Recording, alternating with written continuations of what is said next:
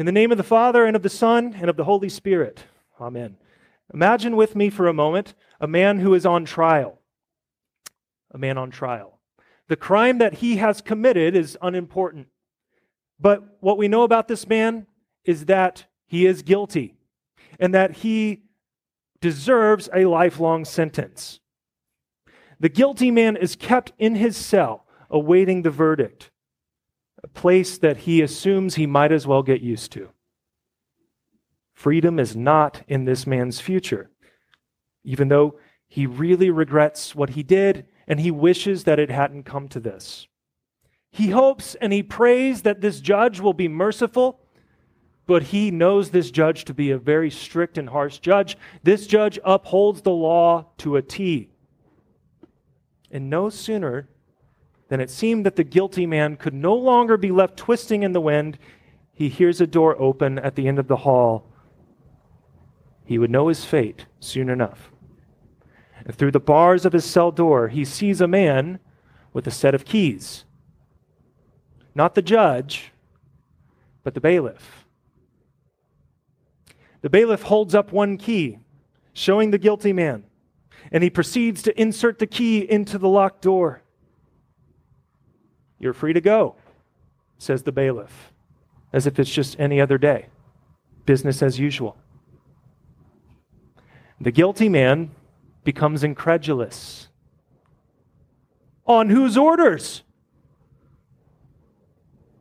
The bailiff looks back at him to see if he's joking or at the very least to see if he's in his right mind. He sees that the prisoner is serious. So he answers the question in hopes of making it make sense for the both of them. The bailiff says, I'm here on the judge's orders. He sent me to let you go. You're not guilty. The bailiff turns the key in the lock and goes to pry the door open, but is suddenly stopped. The prisoner had reached through the bars grabbed the bailiff's hand, and turned the key back into the locked position. No, he says. I don't believe you. You're not the judge. The bailiff could only stare as the poor, confused man retreated into his cell and sat down in the corner. It's a silly story, right? It's ridiculous and disturbing. Who in their right mind would do such a thing? The bailiff's job was to come and to let the prisoner go, but the prisoner refused to believe him because he did not understand how authority works. Such is the case with us whenever we fail to understand how God delivers his gifts to us, particularly the gift of the forgiveness of sins. Last Wednesday, we heard about confession and absolution, sometimes called the third sacrament by Lutherans. And we heard about those contexts in which we as Christians confess our sins and hear God's forgiveness pronounced by another. So we do this in worship, and we do this in private with a Christian friend or with a pastor. So as we finish out this part of the small catechism for now, this part right here is going to deal with the mechanics of forgiveness. Why does it work this way? And why can we trust it? Why can we trust the absolution? Why should we trust the word of a pastor when he says, in the stead and by the command of my Lord Jesus, I forgive you of all of your sins? On whose orders? So, this teaching is called the office of the keys. and the scriptures have a few things to say about it. Our passage this evening is the one referenced in the small catechism. It's the one that we all read out loud, John chapter 20, verses 19 through 23 on the evening of Easter day, Jesus is freshly out of the tomb, right? The disciples, minus Judas, minus Thomas, are locked in a room. They're hiding there for fear of being implicated with Jesus against the Roman government. But Jesus, in a complete king move, comes and stands in their midst. And he says, Peace be with you rather than use his divine power in his resurrected state to come and wreck shop, to come and bring down punishment and chastisement upon his friends that abandon him, the Lord Jesus comes. And the first thing that he does for his disciples is he absolves them. He shows them the scars in his hands and the one in his side. And once they knew that it was Jesus, the text says that they were glad. They were glad when they saw the Lord. And then he said again, Peace be with you, as if they needed to hear it a second time, because guess what?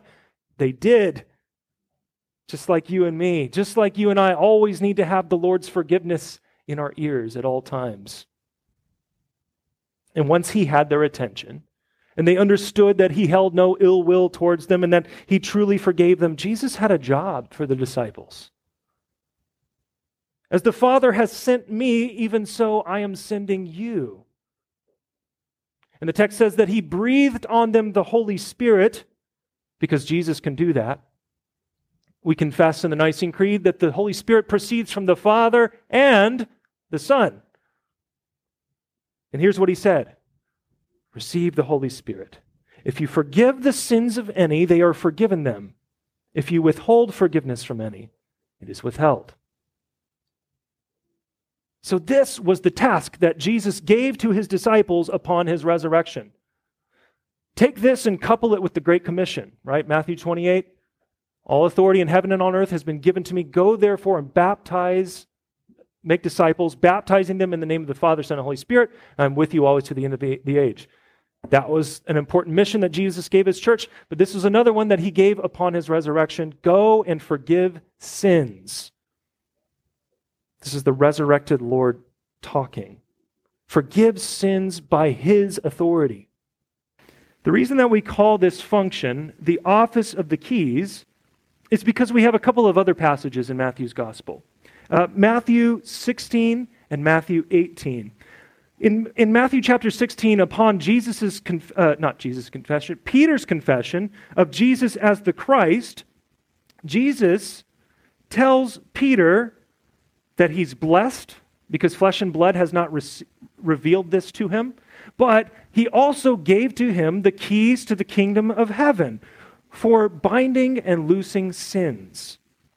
But then we see in chapter 18 that the keys are not just for Peter only, but for the whole Christian church, and they are used in the context of church discipline. All Christians have this privilege of announcing the forgiveness of Christ to the whole world in the vocations that God has given. If you're a mother, God has put that word of forgiveness into your mouth to speak to those people in your life. If you're a father, same thing. If you're a worker, same thing. If you're a retiree, same thing. He has put that word of forgiveness in your mouth. The keys belong to the church.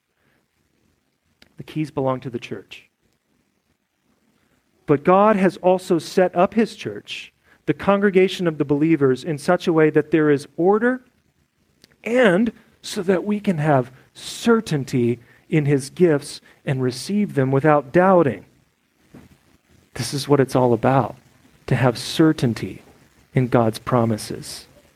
He wants us to know for a fact that our sins are forgiven. And this is one of the reasons that Jesus established the office of the pastor. Because the congregation has the keys, they prayerfully and collectively call and appoint a pastor to publicly exercise those keys on their behalf. That's what it means to call a pastor. It's here's what it means. It's to say this guy right here is going to be the one that speaks God's word and administers the sacraments and uses the keys. He's going to be the bailiff. He's going to be the one who uses those keys in an authoritative way on behalf of the judge. And boy, do we need him to use those keys a lot. That's what it means to call a pastor. So that's a little bit about the role in the office of the pastor. We're going to have more time to talk about that, frankly, as we get ready for June, because in June, this church will prayerfully give me a call. But that's good enough for tonight. But what about those keys themselves? What about the keys? I think that to keep matters simple, it is helpful for us to think about two keys that Jesus gives his church. Everybody say two keys. There's two keys and uh, you'll, you'll maybe read Martin Luther, and Martin Luther talks about one key, but let, I'm just trying to keep it simple for us tonight, all right? There's two keys. Jesus talks about the authority to bind and to loose, to withhold forgiveness and to forgive sins. All right? So we have one key for binding and one key for loosing. To be bound to be bound to your sins means to remain in unrepentance, to be under the judgment of the law. Forgiveness is withheld from those who do not want it. How do you know that someone doesn't want forgiveness? Well, it's when they refuse to acknowledge that they've sinned and done what is evil in, in God's sight. It's when they remain in their unrepentance and presume upon the riches of God's grace. It's when they say, my way or the highway, and God is just going to have to deal with it. That's called unrepentance. That's called hardness of heart. It's called wanting to remain under the law and to be judged by the law. It's not that we don't want to forgive such a person or declare them righteous through the gospel. It's that they preclude themselves from receiving the gift because they do not want it. They scoff at God's forgiveness. They look at the bailiff and they say, You can't do that. You're not the judge. And they remain in their cell. And sadly, whenever grievous sins are committed, and there is unrepentance, these people must be excluded from the Christian congregation, according to Matthew 18. And that's a hard concept for us to grasp in our age of inclusion and acceptance. But the reason that this is done, the reason for that is for repentance. That's always the goal. Whenever it comes to something like that, the reason is repentance. That's even the point of the binding key. Whenever a sinner is bound to their sins, hopefully they will realize, I'm bound to my sins and I don't want to be bound to my sins anymore. Right? That's the hope. That's the hope, is that they'll want to be free and they'll want to repent. And that's why we've got the other key. So we've got that first key for binding, and then we've got this second key, the one that sets free, the one that looses and liberates. This is the key of the gospel the forgiveness of sins spoken to penitent sinners who know that they need the righteousness of Christ and want to do better. That's the key that I get to use for you every single time we come together for worship. Anytime you want to meet with me and confess sins, anytime that you need the gospel. When do you need the gospel? All the time. Hopefully, you know that. We get to use this key all the time. Our catechism speaks to the certainty that we can have whenever the ministers of Christ deal with us by God's divine command. That whenever your pastor speaks that word of forgiveness, you receive it as if hearing it from God Himself.